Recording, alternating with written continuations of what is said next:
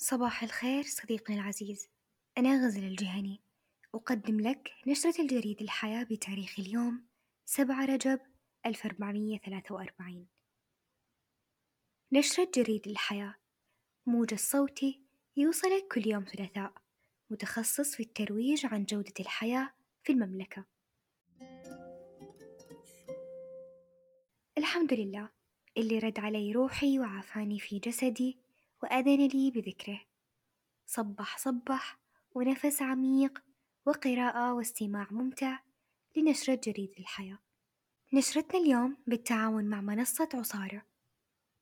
ما في شيء أحلى من إنك تجرب وتتعلم وتطور من نفسك في سقف واحد بعيد عن التشتت وتضييع وقتك. منصة عصارة تقدم لك خلاصة التجارب وعصارة الخبرات بأفضل الأسعار. راح تلاقي رابط المنصة بصندوق وصف الحلقة. مليون نبتة سنويا في المطار. المطار هو الواجهة الأولية لأي شخص قادم من خارج المملكة.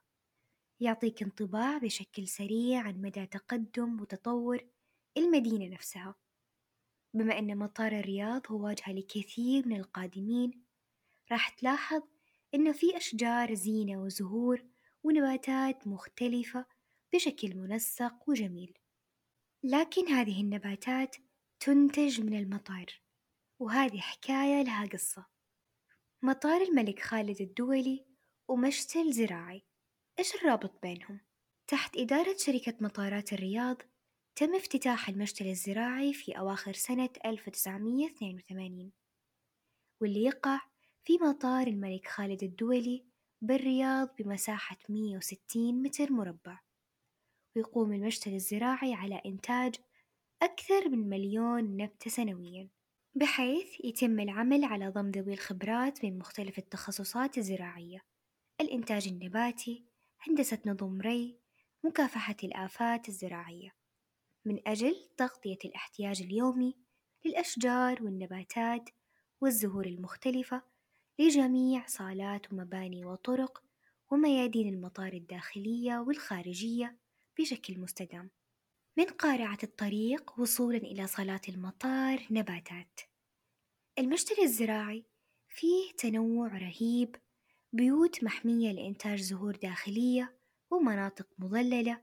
وأشجار خارجية، ويبلغ عدد النباتات المخزنة بالمشتل أكثر من ميتين وثلاثين ألف نبتة، وعدد النباتات في مناطق المطار المختلفة أكثر من ستمية ألف نبتة، ويتم انتقاء النباتات حسب ملائمتها للظروف البيئية لمدينة الرياض، وطريقة وضعها حتى لا تحجب اللوحات الإرشادية، وجود المشتل الزراعي في منطقة المطار أكيد له أسباب، تقليص حدة الرياح والغبار ودرجة الحرارة في منطقة المطار، وتوسيع وتنمية التغطية النباتية حول المطار بإضافة المزيد من الأصناف المحلية اللي تلائم بيئة مدينة الرياض، وإضفاء الطابع الجمالي داخل صالات السفر والمناطق الخارجية والطرق للقادمين والمغادرين من المطار.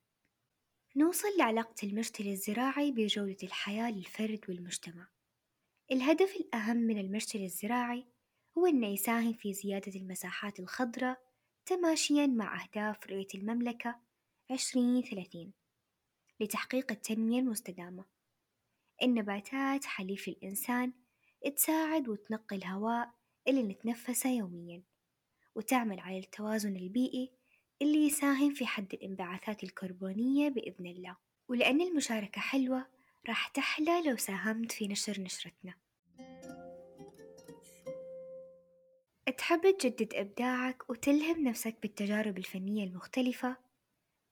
أقامت فعالية الرياض آرت هاب اللي تقام في واجهة الرياض، راح تعطيك جرعة من الإبداع بوجود ملتقى للفنانين والمبدعين، تقام فيه ورش عمل مرتين في الشهر وحوارات فنية وثقافية تقام شهريًا، كلمة السر هنا إنها مجانية وما تطلب حجز مسبق. إذا أنت قادر على توصيل أفكارك وعندك معرفة أو معلومة تبغى الآخرين يستفيدون منها، منصة عصارة تقدر تنشر فيها مقالاتك وتزيد فرصتك ككاتب محتوى. راح تلاقي رابط المنصة في صندوق وصف الحلقة. لا تنسى أن المايك عندك. في مجلس الثلاثاء تناقش روان الدريبي أحدث أخبار نشرة جريدة الحياة. فانضم معنا. نشرة جريدة الحياة إعداد سعاد عبدو. مراجعة لغوية محمد الأنصاري تقديمي أنا غزل الجهني وتحرير روان الرفاعي.